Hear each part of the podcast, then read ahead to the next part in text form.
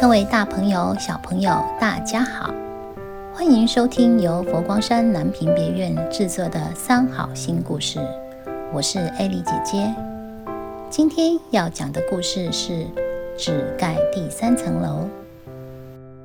东先生和夏先生是好朋友，但是他们的个性却很不一样。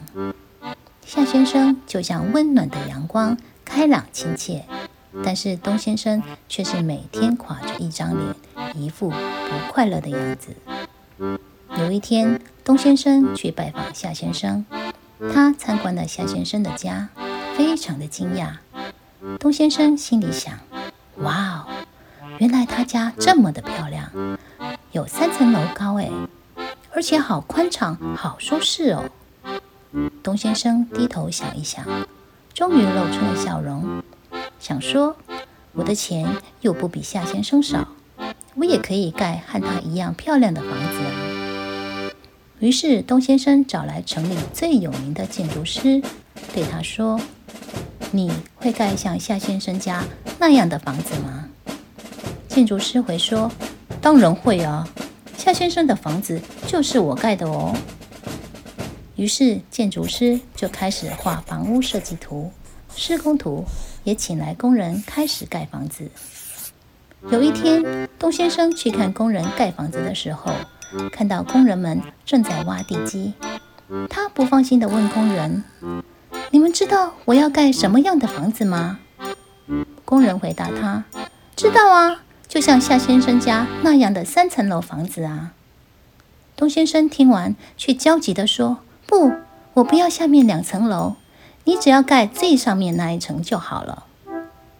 工人听完东先生这样说，吃惊的叫了起来：“哪有不先盖好一楼，只盖第三层楼的呢？